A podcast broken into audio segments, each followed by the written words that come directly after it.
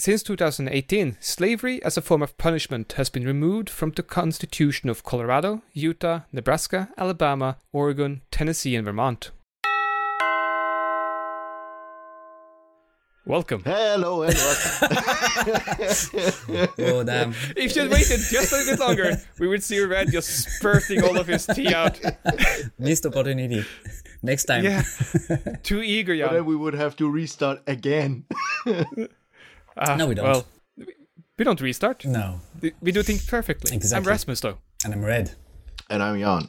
How the fuck are you doing? Jan, you, you have you you you been trafficking? No, been trafficked? No, in traffic? Yeah, yeah. I had the I had the full program. I had a little bit of friends on German roads today. Uh, like complete standstill of traffic, uh, burning cars.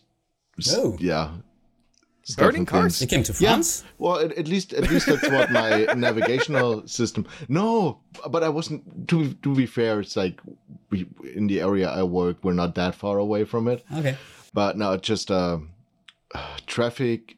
I'm not sure if it was an accident or if a car just started burning. Of course, in a construction zone, so the whole autobahn was shut down. So I spent, and I literally the warning popped up with like telling me to get off. I was in the left lane. And I was passing the exit on the very right lane, like in that second where the warning popped off. And I was like, nope, too late now. and then I was standing there for I mean, we were standing for about 45 minutes, and then for another hour, we had pretty bad traffic back. Oh shit. But I was at the customer again. It was fun. It was in Wetzlar, and I had the chance of stopping by at the Leitz see, Park. see, he's making up words. Yeah, I know. He started like a few weeks ago to do exactly as you What? do. You make up words in German that nobody understands. Oh, yeah, yeah. es- Especially like the Leitz Park, which um, people better known as Leica, the cameras. Oh, Oh. So I was in that area, and um, funny thing about that is I, well, I drove up there yesterday because the mean, meeting was pretty early this morning, and um, of course I stopped by at the Leitz Park doing the photography thingy and Yeah, everything. So I brought, Of course brought a do. couple of I brought a point and shoot and also a my SLR with the film cameras, um, with black and white film, and I just did a little bit of shooting. I didn't think any of it, like, I didn't even plan on going into the museum because it was already too late when I arrived there. It was just about to get dark. And then I saw that the store was still opened, and I walked into the store and I took a look at those all those wonderful, expensive cameras. and I, uh, um, while I was basically one guy walking behind me, wiping off the drool of the cameras, he came up to me. He's like, "You know, you can just take one out and like try it." really? and I'm looking and I'm looking at him like, sorry, what? and he's like, yeah, I mean, if you want to, it's like, well, I, you mainly shoot film. Well, I have to check if we still have film here because we usually support that too, but it's kind of at the moment hard to get come by. But you can just borrow it, like you leave your ID and you can borrow it for about an hour and just walk around outside Oh, on our great. company grounds and take pictures. And oh I'm like, wow. I what now? and he's like, yes, you can choose a camera, you can choose a lens, Damn. and you leave your ID and you can go out and play with it. And I'm like, Yes, please. I'll be back tomorrow. so I, And I all, had to, all the while, like your, your credit card is just smart starting to smolder. no, they don't want any money for it. No, no, I They mean, just make you you, you just your ID. want to buy. You want to buy things. Yeah. So That's I- what's happening. Oh yeah, but that's, this is one of the points. It's like this is the good thing about that store is I don't even have to think about it because my credit card limit is not high enough to buy any of those fucking cameras. Okay, fair so enough. I I got back to like I finished up the meeting, which was long and exhausting. I directly the customer's only ten minutes away, so I directly drove there. I walked in. So yesterday you told me that, and he's like, "Yeah, sure, here, go ahead." So um, they gave me a Leica M6, and that's it. Sorry, that's for the camera nerds. I would put in a pr- price range. Like if you buy that thing new, they gave me a new one of the 2022 models because they started doing analog uh, cameras again. So Oh. that thing is like over 5,000 euros. Ooh. And then they and I said like, yeah, I would like to shoot with a 35 millimeter lens. Oh, we got a nice one, and he just put one in my hands, and I later had to Google it when I was outside, and that that thing was like eight and a half grand, just oh. the lens. Oh, wow. So I was walking around. There was no strap on the camera. I was walking around with sweaty hands, afraid taking pictures, like holding on to the camera. like it's my life. They said something about being insured, right? yeah, and I just walked around and made made pictures and. I know now why people are crazy about those cameras. They're I, I've never held anything like that in my hand or shot a camera like that. That that feeling is amazing, absolutely amazing. So yeah, they they did a good job. Now I want one. Yeah. Mm-hmm. Of course you do. Yeah. Yeah, no, need- you I need a just, new I savings just have account, to kill a retirement fund and keep it a secret from staff. We won't tell anything. Yeah, no, it's um, I'm but uh, I'm actually planning on getting one. I'm gonna look at the used market though, not the model from 2022, but more like the model from like the 1950s, like a three Yeah. series or something like that. Still, they're still expensive, but it's something to save for. And um, if you and give still them, beautiful cameras. uh, They're, they're absolutely beautiful cameras. Uh, they operate absolutely wonderful, and there's still people look. I mean, there's a reason people still shoot them today. Mm. Yeah. So um, other than that, going going a little bit further back, it's just been. Yeah, it's basically just been work this week. So yeah, no, that that was the only exciting thing. Yeah, That's really exciting though. yeah, that what did that was exciting. Yes, and then driving back today, which was not really exciting, but now I'm here. How how about you guys, Raz? How how was your week? Uh, fine so far. I mean, I I started Friday, Saturday, and Sunday still in a quite a meh mood from uh, last week, and just really didn't do anything. Uh, but Which is good. yeah, I mean, waking up on Monday, I mean, it it helped a lot. Uh, knowing that I, I I realized, yeah, I needed a bre- it's kind of a break. Yeah. Uh, which I spent most of my time playing, of course, Frostpunk and Elden Ring. Good. Uh, and earlier today, no, last night, I, I, f- I finished Frostpunk. Oh, cool. Oh wow, okay. Like all the scenario and, and everything? Not everything on survival yet, but I did endurance on extreme Oh. for a hundred wow. for a hundred days, Yeah, cool. and, and that was the. I mean, uh, it took me fifty restarts Yeah. and as soon as I sort of managed to go to like 25, 30 days, I was like, okay, now, now I've done this. Now I'm sort of ahead enough of the storms and the temperature freezing and all of that to sort of manage. But fucking hell. Yeah, it took me at least 50 restarts and reloads of old saves just to sort of min max and figure out, like, okay, uh, how do I manage people's, like, feeding people discontent, hope, and temperatures and not freezing people to death? And I need to be lucky and find enough new people so I can restock those that just froze to death. Yeah. And It's not an easy game. interest. I, I heard Rasmus. I heard you like challenges. Can't you do it like if the code level goes up too high in the in the game that you just walk around your apartment opening up your windows and the do- front door? it's just as a motivational. Uh, There, there has been occasions when I have forgotten to close windows, and as the temperature drops in the game, it gets colder and colder in the apartment, and I can't understand why. But it is really realistic and it's a really good game. yeah. that that has happened. Uh, but no, uh, starting this week, I, I sort of hit the ground running a bit again, and it was nice to sort of get down to the workshop and sort of just like yeah, I haven't really done anything in the two weeks since uh, the big market, but I also spent the time cleaning up and preparing things and getting things ready. So Yeah. now getting down onto the, to the shop on Tuesday I was like, yes, finally.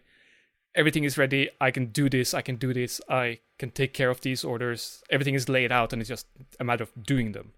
How how's the feeling though of seeing that because you usually have that huge backlog on stuff you're supposed to make? How is it to see that you already have a good amount of stuff already made?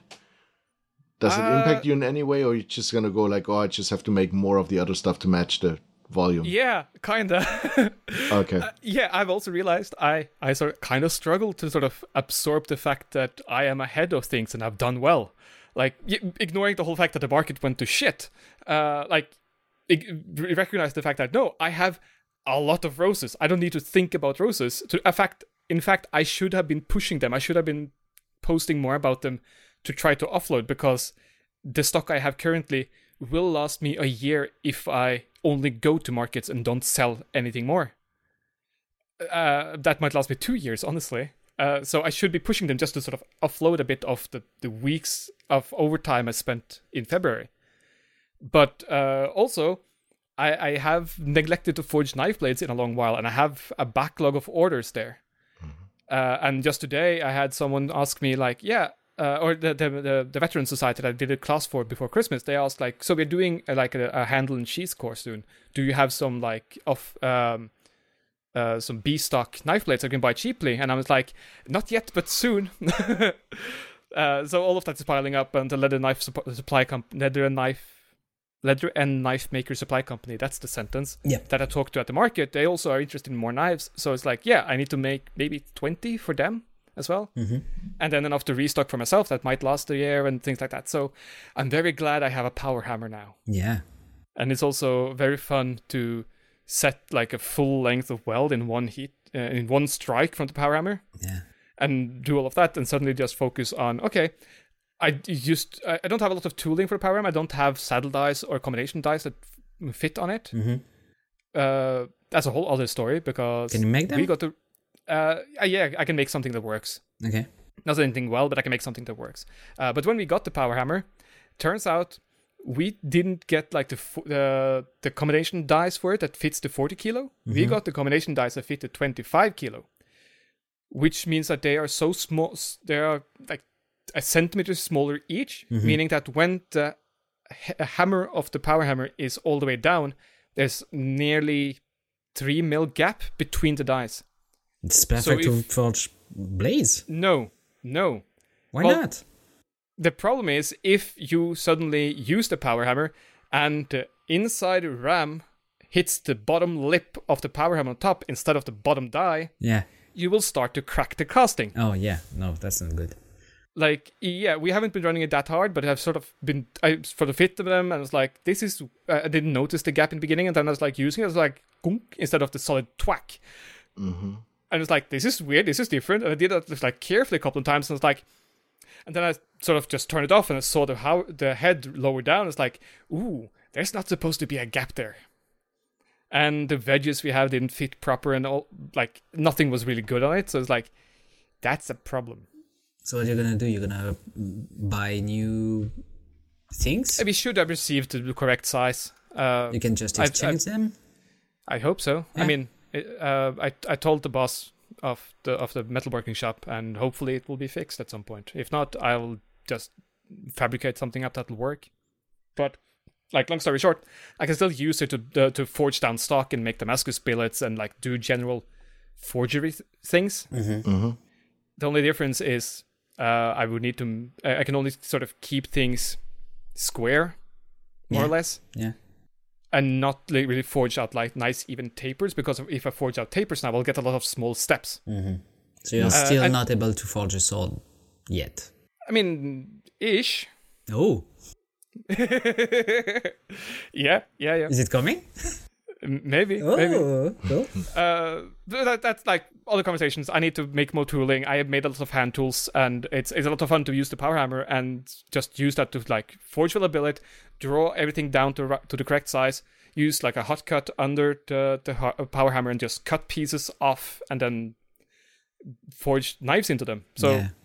I think I think I got like a finished eight centimeter knife blade in fifteen minutes.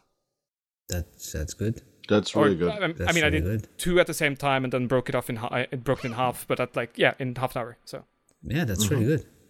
yeah, it's getting there. I mean, yeah. uh, I'm not good with it yet, and as I said, I don't have really good tools for it yet, but it's it's definitely getting yeah, th- yeah, that that will come, and and just getting used to it. Uh, I mean, I, I bet it's t- it, it takes a long time just to get used to, uh, as you said last week, how to stand, where to stand, how to put your tools and stock inside or between the the jaws yeah, in order to just be more productive. But it's it's gonna save you so much time compared to Defin- just doing definitely. doing all by yourself and by hand. So Yeah. Yep. yeah, that's great. That's good news. That's Uh, I mean, fantastic. we're still talking about Rasmus, though. He will just find more difficult stuff and For more sure. stuff to make. Yeah. Speaking speaking of, uh, yesterday I got help from a friend to go back up to where I delivered uh, the cover for the well, yeah. hmm and we picked up uh, the gates that he has, and I'm going to uh, make them fit the new driveway that is bigger than the old one, Okay. and make a new gate next to it and a bit of railing. Okay. So, which, depending on how you look at things, this is definitely uh, a job containing a lot more weight of steel than anything I've done before, including the last one. How The tall gate would- would itself it be? is Like- it's sort of uh, true. It's very tall on the sides and it droops down in the center, kind of. Uh, Yeah. And it's maybe 180 tall. I think. I mean, Okay. it hangs off Okay. the ground a little bit, so it's like it's like it doesn't fit that well. But the funny part was I, I got a help from Thomas, a good, really good uh, friend of mine, who for some reason keeps showing up when I ask for help, even though he knows everything is heavy. Uh, I, I'm not sure if that speaks uh, to his intelligence or not, but that's another conversation. Uh, this time, like we we were in and out of the driveway in five minutes, and it probably looked like we just robbed a guy because we were quick and efficient. Uh, I sort of like I took a lot of pictures when I showed up last year, and I was like sort of figuring out things, seeing like is there any pain points, and I told my buddy like yeah, it might be stuck, it might be heavy. Bring a crowbar, some like um, some blocks of wood so we can lever things out. And it's like I just walked in there and he parked the car and I was like, just tried to lift it and I was like, yep, this is loose. and we put put that i- put it in the back of his car and then took another one and it was out again. So it was like, yeah, this doesn't usually happen, No. but it's nice when things go efficiently. When is this job due? Say again. You have a you have a deadline for for this gate job? Yeah, he. I mean, it was supposed to be done before I left for the U.S. last year. Last year. Okay. Visual. so I'm hoping to be done by the end of April. next year. Uh, mm, I haven't told him that part yet. Okay. Yeah. Good. yeah, I mean, uh, should be simple enough. It's just fording pickets and riveting things together. So I just need to figure out the system for doing it quickly. Mm, plus, minus, if I should be punching holes or drilling holes and all of that. Uh, but yeah, um, not in theory, not too difficult. Okay. Cool. But I mean, a, a plan never survives first contact with the enemy. So we'll see how that goes. How about you, Red? Uh, my week has been pretty much same as last week. a lot of designing and and testing. Uh, today was testing day. I needed to test some dyes on leather and stuff in order to have the best result for for the next project. Uh, so nothing nothing really uh, different or super interesting compared quick- to last week. Quick question about that. Yeah. Do you keep sort of a uh, almost like a recipe record and samples, test pieces, and all of that that you make and brand and keep track of? So it's like you. Here's the thing. Here's how I did that X number of years ago. Um, yeah, but leather leather is very complicated because uh, depending on the way it's been tanned and the factory, Yeah. it reacts differently to the dye. So what I usually do is uh, when I know that, that that I'm gonna use a specific leather for the project because it's been bought in such factory or such shop, I take a few uh, offcuts of the, the material I'll be using and and I do some tests with the dyes that I want to use just to see the result. So Because you need to do that every single time. yeah, more or less, more or less every single time. Um, if you are consistent about the leather that you buy, like every time the same thickness and every time the the same shop from the same shop, uh, you don't have to do that because you buy the same quality and it will react the same way. But yeah, this this time it's uh, um, I'm using a very thin leather and one that has been stored for years, so it I know that it will re- react differently compared to when I used it like three years ago. Um, so yeah, nothing nothing really interesting about work. Uh, I did uh, attend though my uncle's funeral. Oh yeah. which was absolutely the the it was uh, lame in every possible way. Um, I'm not gonna enter into much detail because that's that's not the place, but it gave me it just gave me the opportunity to reflect on that kind of ceremony that we have like everywhere in the world because death is an universal thing. And even though it was not a religious ceremony, there was a, a ceremony, and the Yeah. guy taking care of that, like the the the, he's not the properly the undertaker, but he, he was like um, giving some speech and playing some music and trying to make sentences, even though he was unable to. It's kind of it was super weird to be there and to assist to that kind of stuff. Uh, again I, I don't want to mm, go into too much details But I want you to. yeah i know like so um yeah No, I, I, my my sort of short question is sort of like, did did did you feel like it was a funeral that sort of honored your uncle, or was it No, just in going through the way. motion of it? No, no, no. Um, that, that that's the that's the problem. Oh, um, that's the problem. My f- so my m- grandmother died three years ago, and she was kind of religious. So uh, my mother decided to have a ceremony uh, at church for her. Uh, just to clarify, this is your also your uncle's mom. Uh, no, it's it's my mom and my uncle was mm, my dad's sister's hu- husband. Sure. Okay. Okay, so Yeah. let I mean, it's just sort of is, is there familial relations that is important to the story? That's my question. Not at all. It's, it's, ju- Okay. it's just the context. My my grandmother was religious, so she wanted something uh, done in church. Okay, so in order to prepare the ceremony in church, as the priest was unavailable that day, um, two women, very religious women working with the church, um, had an interview with my mom for like two hours, like tell tell us the story of her life and the important step and the person that were um, important to her, so we can tell her life story in the church for like in memoriam and all that kind of stuff. They fucked up everything in Ah. every way possible. So she bad. yeah, that's that's really bad. She died. She was ninety three, and said, "Oh, she died at hundred and three. No, so that's wrong. So everything was wrong. Wow. Well, Ev- counting in French is not easy, to be fair. You've got a point. Uh,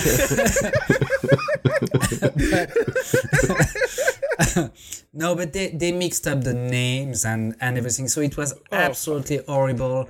And obviously, as it was my grandmother, I was super angry at the moment. And my, my mo- it made my mother very sad that the ceremony was not well done and didn't respect the memory of my grandmother because all the story of her life were Yeah, was- the dead don't care. It's for the one that are left behind, basically.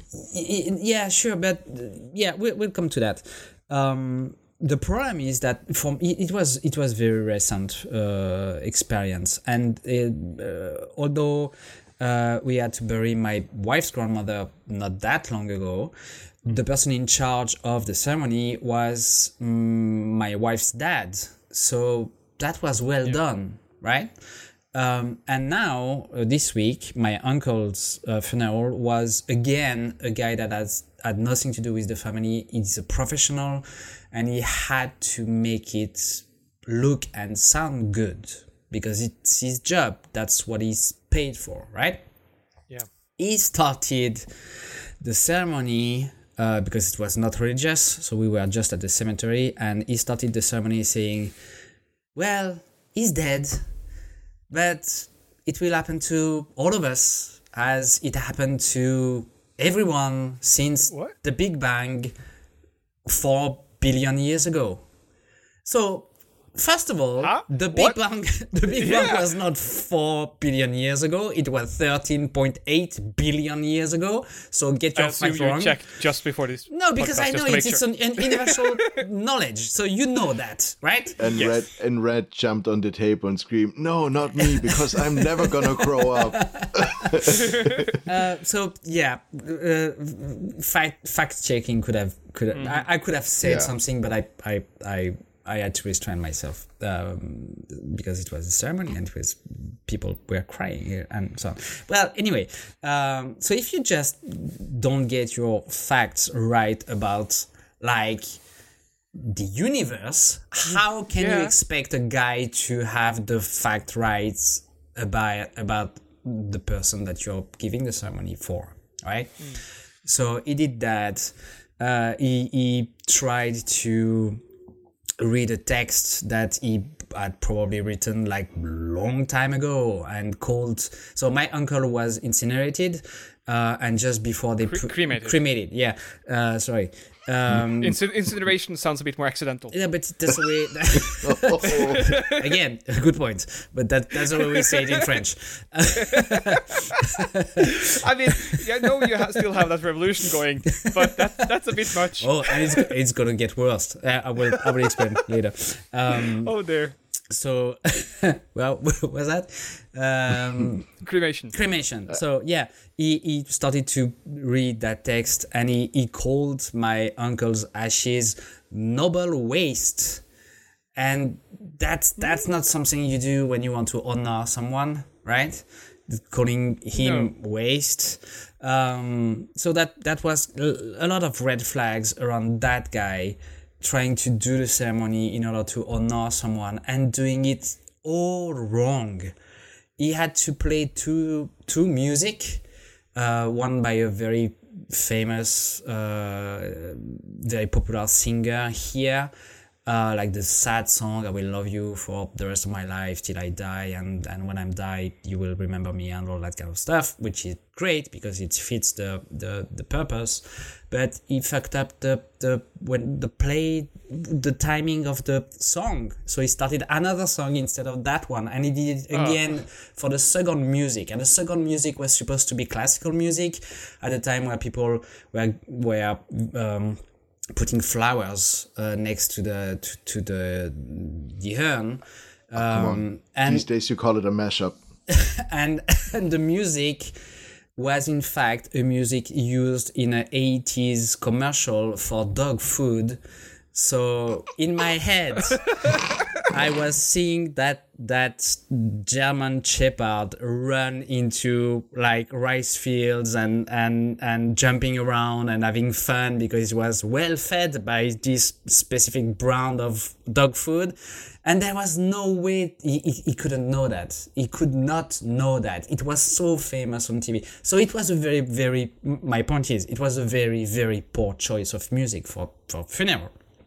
Yeah. Uh, uh, just just a question. yeah. Uh, not the family are, didn't have any chance to sort of go through the program or look through things or i see anything before the ceremony. Um, I don't think my aunt uh, actually uh, went through the thing because she was uh, very, very not well.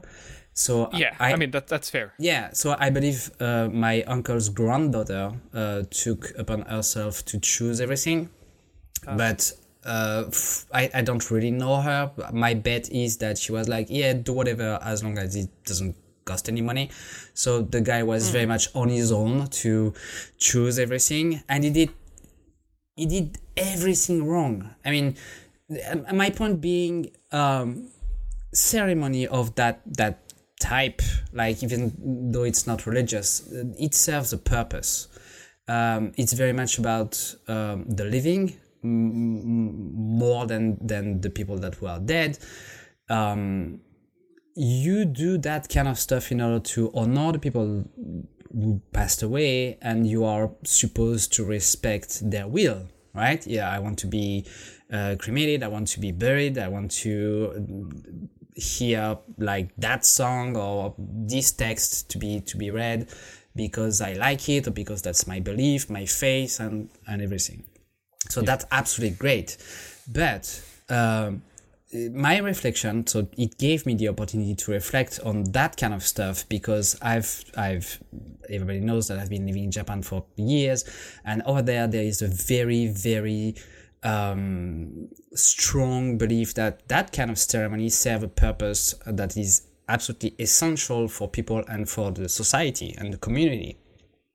In france it it tends to fade away. It disappeared. Like the purpose of that kind of stuff is like more for um, like a ritual. It's not a ceremony anymore. It's a ritual. It's something that people have to do because it's tradition but they don't believe in anything anymore. So it has lost the purpose and as it lost the purpose people don't do it properly anymore.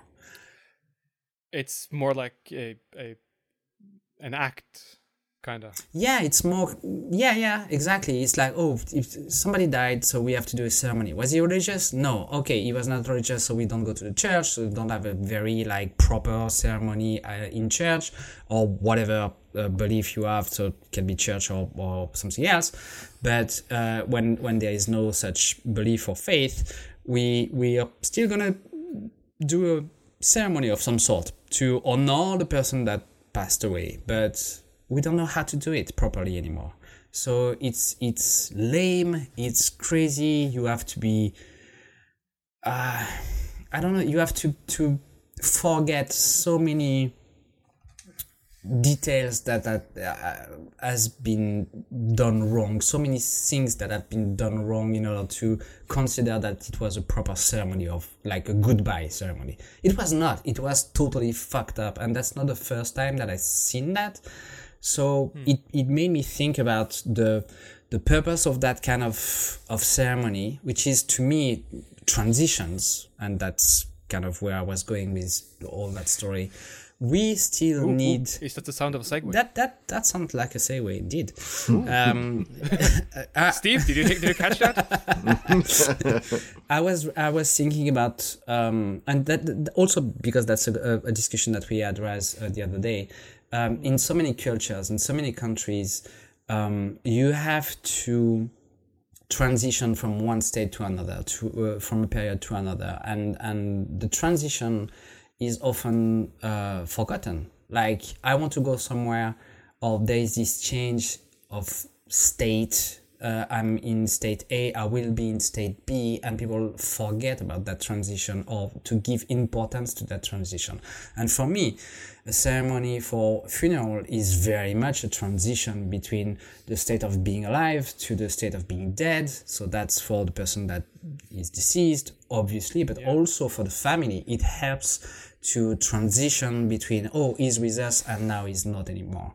And that's the whole purpose of that kind of ceremony. And in life, in general, um, I think it's very important that we keep those uh, transition alive and still give um, importance to, to those periods because without them, um, it's very difficult to reach the next step, the next state. So I was I was curious to see what you think about that. Is it something that is important to you, like the transition, and and do you plan them? Do you think about them? Are you conscious about what's happening and how is it happening? And do you do something specific when you know that you're going to transition to something different? Uh, at, at risk of going too philosophical and metaphysical, You can- let, you can do that. I'll let, I'll, I'll let Jan go first. and then I'm I'm gonna try to keep it short. Uh, I am very. How do I say that best? Yes, I am aware of transition periods. I celebrate those Cool. I mean, cool. because Yeah. transition in, in in in best case scenario is something you have planned. Like you're planning, you're in one state and you want to become or you want to get into another state. In, in a positive sense, like being it for a project, being for a new hobby, like the photography, the collecting resources, the informing yourself about it, that's already part of the transition. This is already from Yeah. going to something you don't know anything about to something you're learning about to something that I, I, there's many more smaller stages within the transition period. Yeah. Um, but for me, this is one of the most exciting things, and especially when it comes to hobbies, starting a new hobby. I that's probably what I celebrate most. How, how that makes sense. Yeah, yeah, I think it does. At least for me. How did you transition? Uh, because that that's something that you recently did. Like did like you were working in the in the workshop and making stuff with your hand and wood and resin, and you decided to go more towards photography. So I believe that's a that's a transition. Were you aware at that time that you were doing that transition? Did you prepare yes. it? Yes, it wasn't really. Um, it was a decision I made because I found out that I didn't want and I couldn't take the time uh, in my workshop. That traveling would start again. That I would be more on the road. Yeah, So because I needed a hobby, I was kind of actively looking. yeah. I wasn't specifically looking for photography, but it just hit me at the right moment. So that's the kind of transition that you that you made consciously because you you decided to do it. Yes. Do you happen to also celebrate or uh, yeah, celebrate the, is the general word that I'm going to use for that transition that you you didn't decide on. Like something is happening, it's out of your control. You are now in a different state because life happened or someone took a decision for you instead of you and you know how to to be in a different position that you were previously do you still celebrate that transition do you still um, do something in order to remember that from this day it's changed or from this day this Yes. month something happened that will change your life forever y- yes and no. There, there's, um, for example, like I'm talking about my hobbies and something that I chose. Um, something that I have chose is when I change jobs. yeah There's also um, always a new working field that comes with it. So you're kind of starting not from zero because you always take something from your old job with you, some experience, especially if you are in the same field. But when I switched over from being a service engineer to working in product management or sales, um, it is really exciting. Um, it is scary getting thrown into the cold water because Yeah. this is the transition. The day you wake up in the morning and you're comfortable with your job, it took me now, I'm with the company for seven years and I'm just now taking on a new product. yeah And I realized how much I missed that weird feeling in my stomach that now having customer contact that deal with that kind of product every day and I know they know everything about it because mm-hmm. they work with those products mm-hmm. and I know shit. I know jack shit about this product. But I am this is something where the experience comes in. I'm honest about it that I don't know a lot about it. Yeah, it's- but uh, at the same time I'm learning and it's the transition of I know and I know from experience now because I've been doing that job and working for the company with the product for 7 years. It will only take one to maximum of 2 years for me to understand the product good enough to successfully um work on projects together with the customer yeah to get a point where I don't have to hide, but actually can bring my own opinion to the table and it for it to be valued. I estimated around the point because the projects are pretty big and they're long ongoing. So I estimate about um, at least one year, maybe two, till I get to that point. But I, I am in the transition period at the moment, and I on the one side I hate it because it's stress. I thought I with my with my age, I'm putting that in like thoughts. I don't have to do anymore. And on the other side, it's exciting. It keeps I wouldn't say it keeps me young, but it kind of it keeps me on my toes. It, Yeah, yeah. I, the excitement's coming back for it. Yeah, I, I get that was sort of what I, what I was wondering about. Like, do you actively enjoy this moment in your career when you are met with these challenges and need to adapt so much? I would have not taken that new product group if they would have just like asked me if you want to do it. But they kind of said, "Oh, by the way, you're learning that now," and I'm like, "Ah, shit. Okay, let's go." Yeah, yeah. yeah. But why, why though? Why would you not want to volunteer for that? Because I'm getting old and I'm getting lazy. I think this That- is. that's I think this is. I, I, I, I'm, I'm trying to think, but this is part of it. No, I worked so long. I've been. I've changed job every between three and four years in my career. Like this is the longest I've been with a company. The seven years I've been with them. So I've always had to learn new products, even within the company. Like I only, I already have three product groups I'm selling. So I learned, I started with one and I learned the other two. So for me, is uh, at one point when it comes to that, I don't want another transition. I want to kind of want to be done with it. I just, okay, this is, I can now go out in the morning to a customer without having a stomach pain of like, oh, I hope he's not hmm. gonna ask certain questions because I'm not gonna be able to answer them.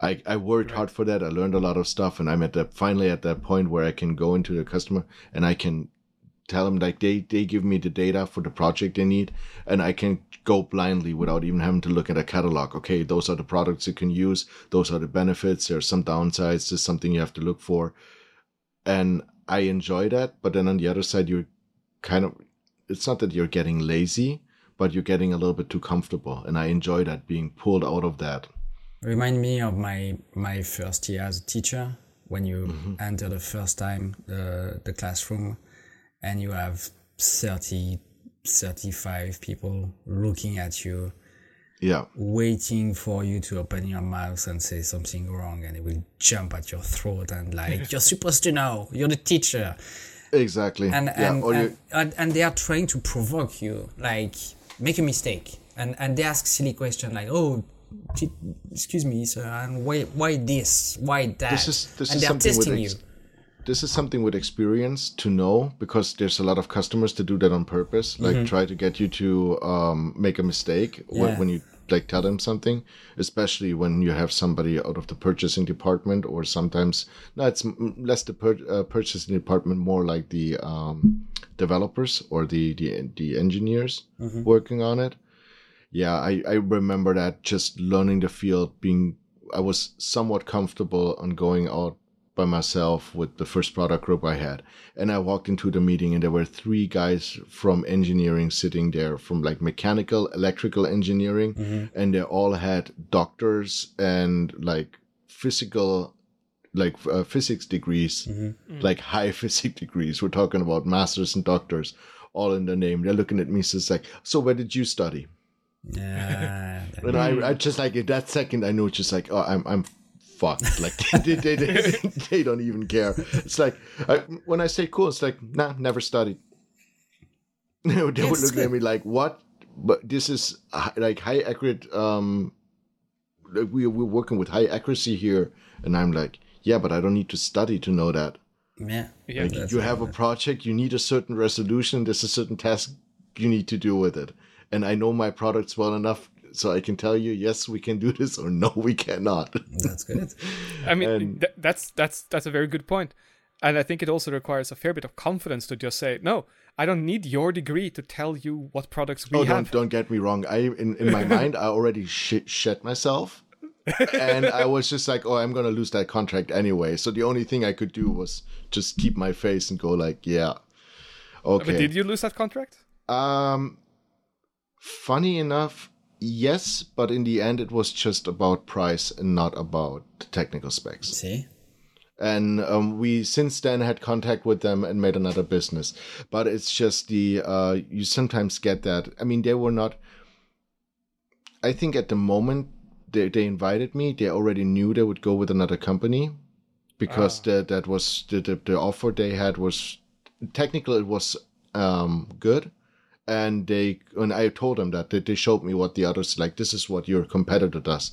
And I'm like yeah that's fine. And then yeah and they're doing it with that price. It's like we can match that price. Like we work on a different principles. The products are more expensive. Like we're not going to be able to match that. So uh, they they later told me they like the honesty. But you realize with enough experience and i didn't know it at that time that i was just invited because purchasing told them that they need another quotation from another company but everything like the drawings were basically ready with the part from a competitor of ours. This is normal this is just a game but i didn't know and i thought they were just because when the question came it's like where did you study? I was just like okay they are they trying to pick a fight? Like i did just why would you ask that? Like what why is that important? And they were just trying to throw me off for me to make a mistake to shorten the, the conversation and that yeah, I, I was sort of happen, uh, so- guessing that either they were trying to provoke you to just because they knew you, they didn't need you, or they were honestly trying to figure out at what level do you understand your product, Yeah. or like how technically technically can they speak about it, or some other silly reason.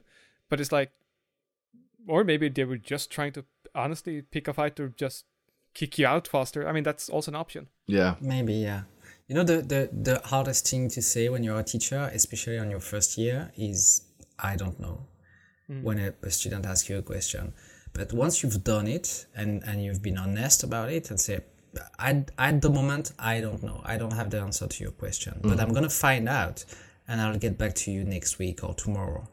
And once you've done that and you've you have shown that you could do your research and you understand it well enough in order to explain it to someone else, you've gained the respect of like your your students always want they see you as a teacher. They will never see you as a human being at first.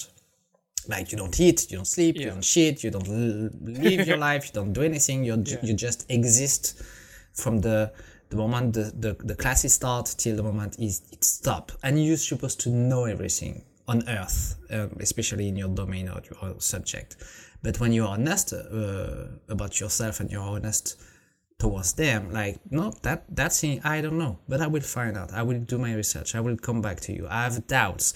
I would i would i could give you an answer but i don't want to say something wrong. So just give me one day and and I, I will check my numbers or my facts and i will get back to you. And and since you've done that in a certain way you you it, it really depends on the student but you can um, win their respect forever because it's way better than you double check instead of saying something wrong or you will lose the respect for the rest of your life from that specific student because oh he should know yeah but if if there is that uh, if they have this way of thinking they still see you as a machine and not as a human being and as a teacher. So you don't really give a fuck about about their respect and i, I think it's exactly the same thing with the clients. They what did you study? What the fuck it has to do with the negotiation that we are in? I'm not here to prove you that i know everything about physics or or computer. I'm here to sell you a product and to tell you what the product can do so trust me i'm not here just like because I saw light and I, I, I wanted to say hello. I mean, if, if I'm if I'm if I'm here, I I know what I'm doing. So, what about you, Raz? Transition Yeah, and exactly. stuff. Yeah, just first, first though, I often have like get qu- questions from students, mm-hmm. sort of in that vein of I don't know things, Yeah. where I don't feel like I can speak confident about something, but I can tell them the little things I know that might be relevant. I might be able to tell them where to look for more information, Mm-hmm. and I might tell them the things I don't know anything about that is relevant to this, this that question. Yeah. Wh- which is I think also is relevant. But when it comes to like just me teaching its metalworking stuff, uh, generally speaking, I ans- can answer every single question they have because they don't ask difficult questions yet. Yeah. Sure. But every once in a while, it's like someone might throw me a curveball and say like, "Oh, how how did they usually make these things?" And I'm like, I have no idea. But here's like immediately five different ways I can think of that they might have done it Yeah. uh, I have no idea which one they would choose. I can, and we can have a conversation about. Okay, I can. We can start talking through like the the drawbacks and challenges with each one, Mm-hmm. and sort of parse through it in that way. But there is something also very important as a teacher because you are giving classes as well. So uh, that that's something that you need, you need to know as well. You don't have to answer every fucking question.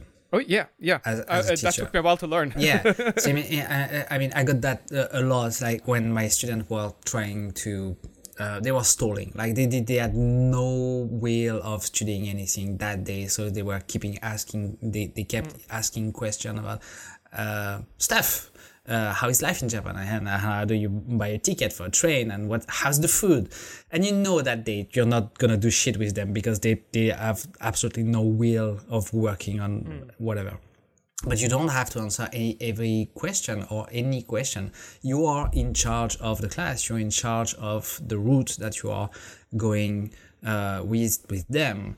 Um, it, it reminds me something. I was, I was one of my friend was um, a friend of mine. Um, put, let's put it that way. A friend of mine was giving um, a blacksmithing demonstration and a guy was trying to uh, trick him like what's the temperature of you when you uh, of your your steel when you're quenching it you know to to make a, a, a knife and and my friend answered uh, cherry red Mhm. because you- we give the fuck, fuck about the temperature yeah, yeah, we, we don't need to know Yeah. the temperature. The color is more relevant when you are when you are forging, and so there was this kind of fight between a real blacksmith that's been doing that for years and know that the color is relevant because that's how you and you have always uh, um, known the temperature of steel bef- before quenching, and the guy that is into the the numbers because he he seen something on the internet and he wanted to just Yeah. just provoke the guy. Or he just wants to try to impress you by how much he knows by asking the wrong question. Yeah, that too, that too. So yeah, again, you don't have to answer any question like, "Oh, I- know it's this," or "I don't know, but I will do my research." You can just like go sideways and and, and answer something completely different, different, just to make them feel uncomfortable and realize that the question was dumb and you should have shouldn't have asked I, it. I will often tell them in that those cases. I will often tell them that that's an irrelevant question. Mm. Like either you don't have the skills yet to understand what I'm going to tell oh, you, Oh, you're too honest with your students. or like literally like like with the temper actual temperature of the steel is like it doesn't matter. yeah, You just need to learn how it behaves at the color you can see it yeah, at, yeah. and recognize if the color is washed out because you're into sunlight, how it feels under the hammer, how it sounds. And that's the best thing I've ever heard from a blacksmith. And with my blacksmithing course, there, because there was one guy and you basically asking the same like the temperature, and he's like, "What cherry red?" And then one guy comes, "Yeah, but I'm colorblind," and he just turned around with it like without even thinking, just goes like, "Well, in that case, it's cherry brown," and just continued. It's Uh, I like- actually I actually taught a, a, a completely colorblind student once. and it doesn't well. matter because it's just No, the, the doesn't. shade it takes. It does. It doesn't matter if it's red, brown, green. It's just like see the color. I'm working with it. No, no, Try to not even that, remember like- that. Yeah. Uh, black and white colorblind, Oh wow. Okay. but it gets lighter. It glows. Yeah. Yeah. I mean, The it doesn't matter what color it is; it will start to glow. no, it, Yeah, it yeah. works by it will contrast. Then emit light. That's the fucking point. Yeah. yeah, yeah. and we just had to have that conversation of like, okay, just watch this. I'll tell you the colors I see, and you just try to notice how it changes to you. Mhm. I don't need to know what you see, if especially if you struggled with communicating that. I just need you to understand what I'm pointing at, and what I mean when I say this. Yeah, plus the, I mean, in the between the three of us, I'm pretty sure that we see colors differently. Oh yeah, Yeah. I mean that, that's one of the big philosoph- philosophical questions. Yeah. Is like, uh, how do we actually interpret colors? Yeah, and express them. yeah, and how much experience do we have with blacksmithing? Res probably the most. Yeah, Red has definitely a better Probably. technique than I am, and I'm. yeah, probably. Well, yeah, he, he has. well, he has Smith in his name, so. oh, oh, that's how it is. and I and I know enough that I know if it's like if it's sparkling, it's been too long in the forge. yeah, exactly. yes. And just because it's dark, it doesn't mean that it's cold. You can still No, burn the damn, heck out of your fingers. Absolutely. Yeah. So, Raz, transition. Get back to it. Yeah, What, okay. Do, do you celebrate them? um, no, Do you notice them? yes, Have you noticed that the, the past two weeks was a transition for you? no, not yet. Okay, I mean- so I'm telling you. yeah. Uh, no, I like like I said with the whole noticing that I have done something well Mm-hmm. in in my business, uh, like with like having all the stock, completing a job, all of that. It's I don't dare to focus too much on the achievement of it Uh-huh. because I don't want to get complacent and fall behind on all the things I know needs to be done eventually. okay. Which I recognize is kind of troublesome because I sh- it prevents me from relaxing maybe as much as I could Or should. and to celebrate the moments uh, that deserves to be celebrated Yeah. and so on and so forth like with the grinders like uh, i have I, I got an- another message today of another customer that wants more grinders i have i think i have five customers waiting on grinders to arrive i have one left out of the eight we took in before christmas that's fucking good yeah. i didn't ex- I, I was kind of hoping i would have it done by by summer Yeah, yeah. that's when we would need another shipment. Uh, yeah, I, I, I know that's amazing, but it doesn't feel like an accomplishment for me because I just noticed there was a hole and No, I put a plug in that hole. It's a transition of your business. It's uh, you're, it is, you're going is, away but- from purely manufacturing to also selling manufactured products on the side. Yeah, I mean, uh, intellectually, I know all of these things. Uh, emotionally, I struggle with absorbing them completely. Uh, Especially Okay. over the last couple of weeks, I've realized that.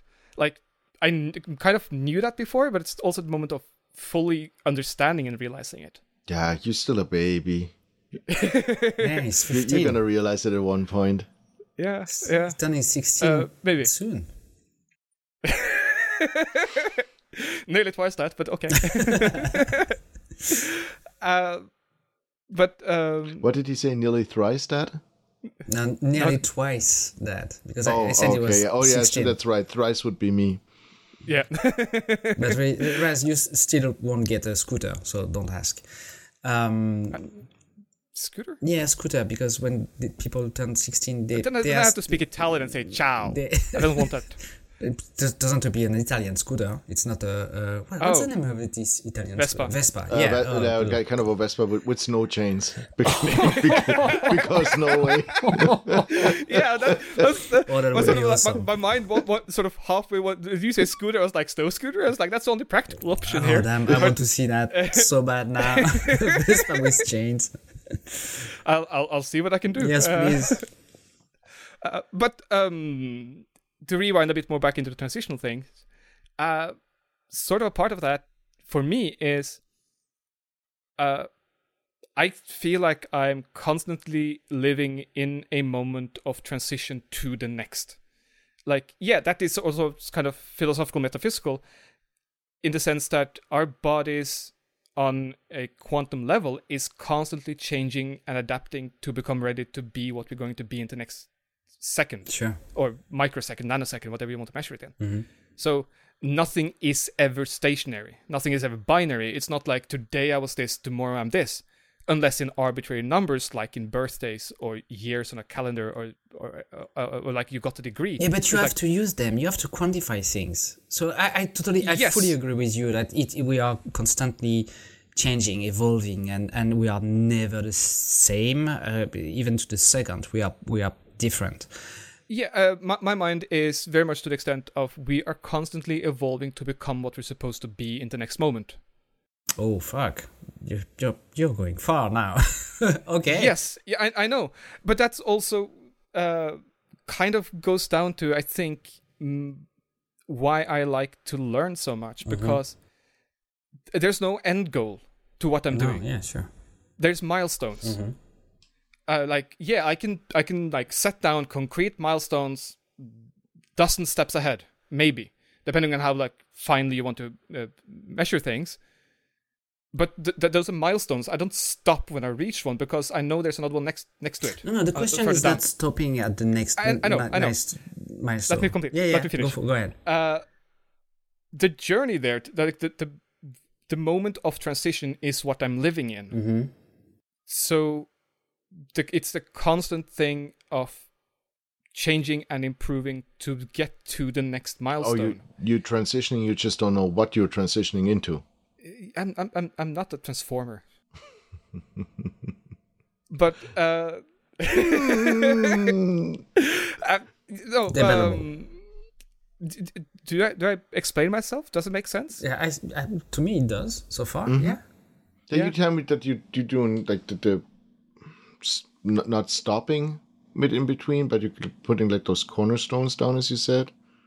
Yeah, milestones. or It's sort of like yeah. Sorry, uh, milestones, cornerstones. Yeah, I I, I, I, put, I use the word milestones kind of consciously because it just tells me how far I've come. It does. It, it's not where I'm going to stop. Eh, okay, yeah, that that's what I meant. It's like you, you are in a transition, but you just don't know where that will lead you. Yeah, yeah, exactly. Or uh, I, I know the direction I want to go. To Yeah. be like more philosophical on it, it's like yeah, I know I want to go in this direction. Like Forward, whatever upward. direction that contains the most amount of blacksmithing and Mm-hmm. creating things with my hands and solving problems every single day. Being self-employed is not a part of that description, Mm-hmm. but that's the current path I'm walking. Mhm. I'm all the way open for that changing, but I know that currently I want this way. I want to do these things. But that that's not really transition though. I, I I understand what you're saying and I, I fully agree with it. You are on your path and you are going as far as you can and you have this milestone along the way to remind you that you, Okay, you've okay. you've made progress. My question hmm. would be when you set a new milestone, when you do you take a break? Do you breathe? Do you celebrate? Do you go to the restaurant to go to the movie just because you've reached that new point? Um, I, I'm, Okay, I'm- uh, just to be clear, I'm uh, uh, yeah. I'm asking that because um, in Japanese culture, in French culture, and probably in your culture as well, all along, uh, all year long, we have these milestones. We have this celebration, we have this festival, we have this ceremony in order to remind ourselves that, yeah, winter is over. Fuck yeah, now it's spring and then when when spring is over and it's time to harvest we have new celebration because harvest is done. So we have food for next winter. We won't die. And then oh that's everything is done. So winter is coming. We have to celebrate the fallen the the, the person that that passed this year. Yeah. and uh, added to that we have all the religious uh, dates uh, in the year. But primarily those festivals those milestones are here to remind us that we are going our path and we have reached a point of like like a f- safe point in video games we we've we've done that we've reached that point Li- lighting a campfire. yeah, for example, exactly. So, Yeah, so okay. uh, do you do that? I I tend to do that uh, when I'm, I'm working on a. I've, I've said that in the podcast already, but when I'm working on a big project that uh, something that takes me like weeks to do. When I'm done with it, I'm done with the project. I'm it's delivered to the client. If there is a video, it's posted. I usually take one day off just to rest, and it's it's my way to celebrate the fact that I'm done with it. Doesn't mean that I'm I'm going to the restaurant or go to the cinema, spend a lot of money, or eat a wonderful cake or whatever. But just resting for one day is my way of breathing a little bit and going back to work the next day with a fresh and open mind to tackle the next project. Right.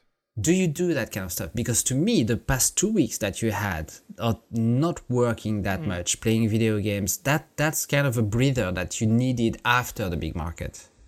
Yes. Uh, I'm not good about taking those breaks. Mm-hmm. I mean, I uh, I had scheduled into my routine Mhm. that I would spend my time cleaning up and preparing for the next thing I'm supposed to do. Yeah, but since not that I would have vacation, not that I would have a break, Yeah, y- just that I would do break like maintenance stuff of mm-hmm. of the business. yeah, but that that is precisely a transition because you are cleaning cleaning Yeah. up the mess of your previous period of time in order to prepare the next one. So cleaning the Yes. shop is a transition, and that's a good one. You are Yes. resetting the the workshop now to be productive again. Yes. Um I I still think I have a different sort of philosophical view Mhm. on all of this than you do. Probably, yeah, probably. Then I maybe I haven't been able able to explain to this. Uh, most mostly, it, for me, it comes down to the amount of time I spend transitioning from one state to the next is the majority of my life. The moment of milestone and celebration is very small and very short. mm-hmm. So in that sense, I shouldn't focus too much on them because they're not that big in the whole of it. Yeah, they are nice. They deserve notice Mm-hmm. but they are not the important part of living basically for me Okay. think th- think of it um That's fine. You're wrong, but that's fine. No, no, um, just kidding. just kidding. by, by all means uh i'm wrong about most things so that that wouldn't surprise me uh but uh, to, do some kind of analogy uh think think of an, an led light that changes color through the whole rainbow Mm-hmm. it is in constant change of going from one color to the next but you point at it and say now it's red now it's yellow now it's green now it's blue No, that's only when it really stays for that color for a second, because if it's in a certain change, then it doesn't. True, but when you okay, let me rephrase that. Take a snap, take a snapshot of it, Yeah. and you will point. Okay, the light is this color, the Mm-hmm. light is this color, but you're frac- capturing a fraction of a second of that whole cycle. The majority of that cycle is everything in between the two snapshots. Yeah, but that you can argue that for everything, like for Yeah. for every single. I mean, I mean, the transition. This is it. It's the question you would have to ask is that LED was it in a changing state when that picture was taken? and uh, and and that yes exactly and that's sort of how i view life is we are constantly in that state of change Yeah, I'm gonna fuck up your theory completely because if you can, if you put a lid on your LED or a box on it, you're not even sure that it's lit. You don't That's- even that- know the color it is. Fuck you and Schrödinger. Yep. and, in, and in a different universe, it's all the color all the time. yeah. Even the eighth. The eighth color of the rainbow. Absolutely. That's a Pratchett joke. And that's something to be focused To focus on. Yeah. yeah. Okay. I go fair first. enough. I go first because it. Ah, it, it but me, I no, won. I, go first because. Oh, I know you. Damn sorry, it. sorry, yeah, because it. ma- Okay, it I'm, I'm gonna have to look for someone else. no, no, no. Uh, it it just matches the, the the topic in a way, and and what we were just saying.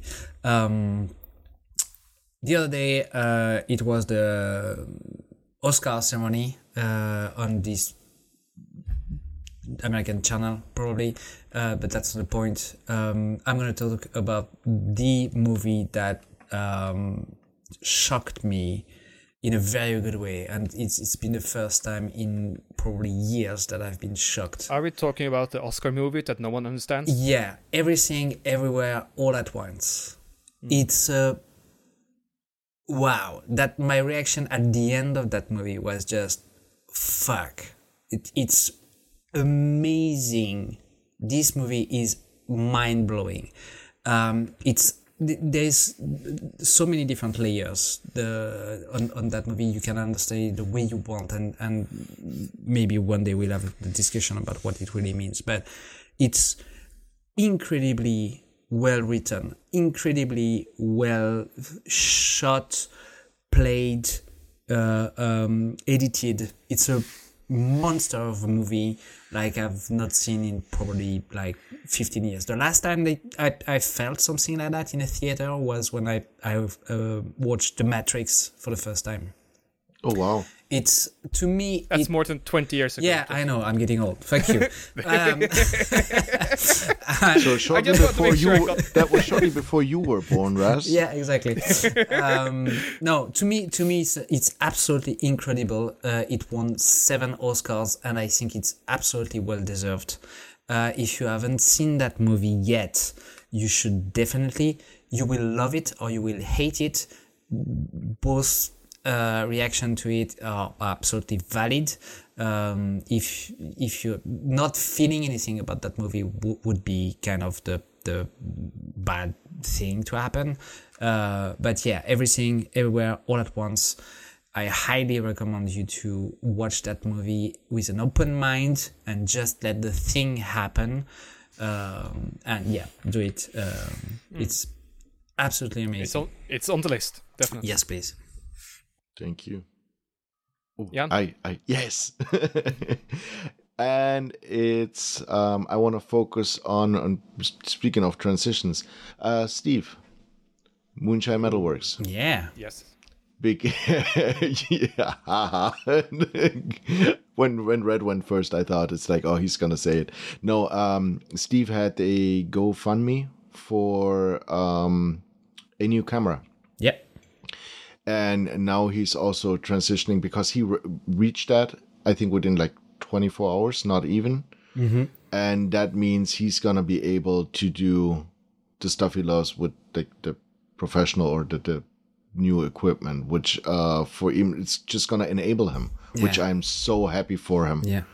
because he's such gr- he's so creative and if you've seen he, he talked a little bit about it um i was able to catch up on the uh, Force for tours podcast on the way back and when he mentioned how old his camera was that he took the shots with or the the the, the film or the, he made with it it's absolutely incredible what he pulled out of that camera i cannot wait to see what happens if you give that guy some decent equipment to work with so Yeah, it's Yeah. it's. I don't want to give him any more compliments, but it's really amazing to see what he's able to do with that kind of an old camera.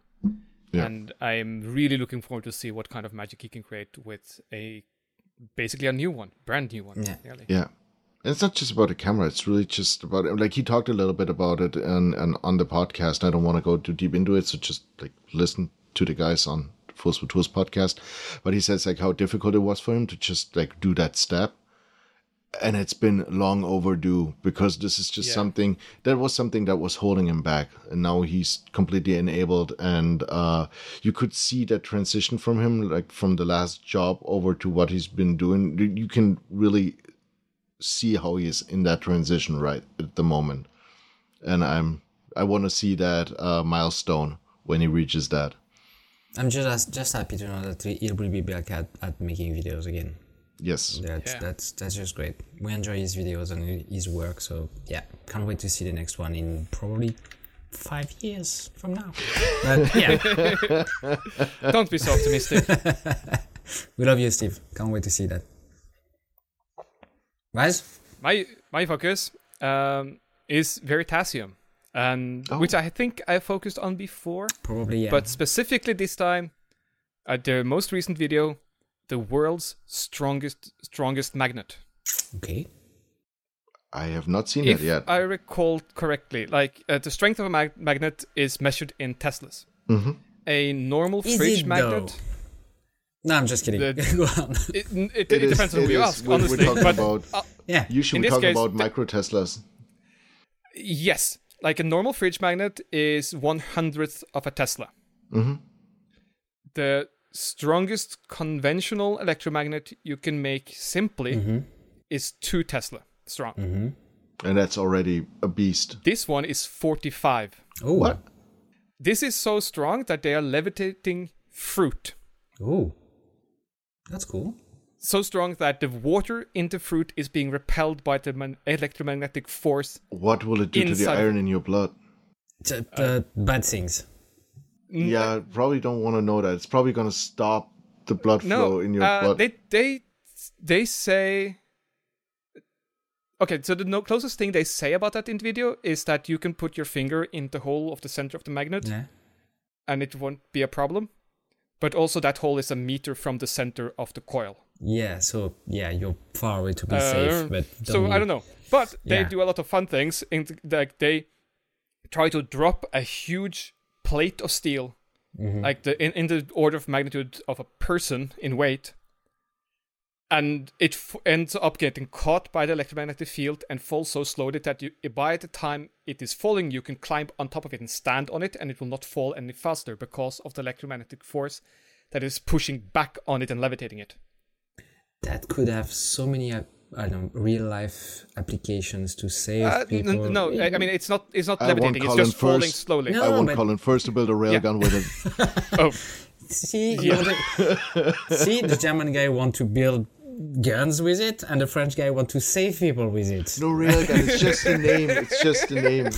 You could accelerate cars in the middle of it. Absolutely, but you, I mean, you can uh, also slow people, uh, uh, slow down people falling from a building uh, with that kind of, of technology, uh, so they uh, don't no, don't crash. No, no. They, I mean they're they're barely able to levitate a strawberry now, because for now, yeah, currently yeah. yeah. But that's a at 45 stupid Teslas. In in twenty years, they will be able to make like two hundred Teslas magnet. Uh, okay. Uh, basic fact of how that levitation work is that the water is repelled by electromagnetic or the mag- magnetism. Yeah, Your peacemaker in your body is not. yeah. So levitating a person can quickly, like a safety device, can quickly turn messy. So what? Before jumping from a building, you you drink a glass of water and you're done. That's okay. you, you. Isn't that mag- Oh, you're, Magneto oh, in you're, a you're doing the coyote thing and put an anvil around your. Uh, moving on. Isn't that uh, Magneto Watch in a, the in a video. movie? Just watch the video. Shut up. Watch the video. It's amazing. They shoot a bullet with an LED on it through the electromagnetic field above the magnet, Sure, sure. and it lo- starts to glow and changes color because of the movement through the electromagnetic Sure, field. sure. That is fucking awesome. Just go watch the yeah, video I'll, wa- and shut up. I'll watch And you X, see X red Men in front again. of the monitor just doing this. I'll watch X Men again this week if you if you want me to. Sure. No, that's That good. is good. I like it. What's the name of the channel again? Veritasium. Okay, perfect. Thanks. Yes, and it's uh, today's episode or something like it. Great. Any other last little tidbits? Mm, Someone's birthday soon. Thank you for listening. No, uh, if you want to get a hold of us collectively, you can do that on two thirds focused on any of the mostly social places. And you can find me at Rasmus Loen and loensmed.no. And yes, on day of release of this, it is my birthday. Yeah, happy birthday. And, again, and it was already Phil's at that point. Yeah, exactly. Also, but yeah, and also yeah. let me just check my cat. No, we're not gonna start with every makeup. Yeah, Phil, Phil got Saturday, right? He's the day before you. Yeah, just yeah. the day before yeah, you. 18th. Yeah. Um, where can people find you, Red? Yeah, that's where we're uh, at. home, working on stuff, and on the internet at Red Smith or the Red Smith everywhere. More specifically at theredsmith.com. You can find me at Jan Maxwell Photography on YouTube, Jan Maxwell on Instagram, or just nerdinventor.com for all the other socials. Cool. Very, very cool. Thank you all for listening. Have a good week. Thank you. Bye bye.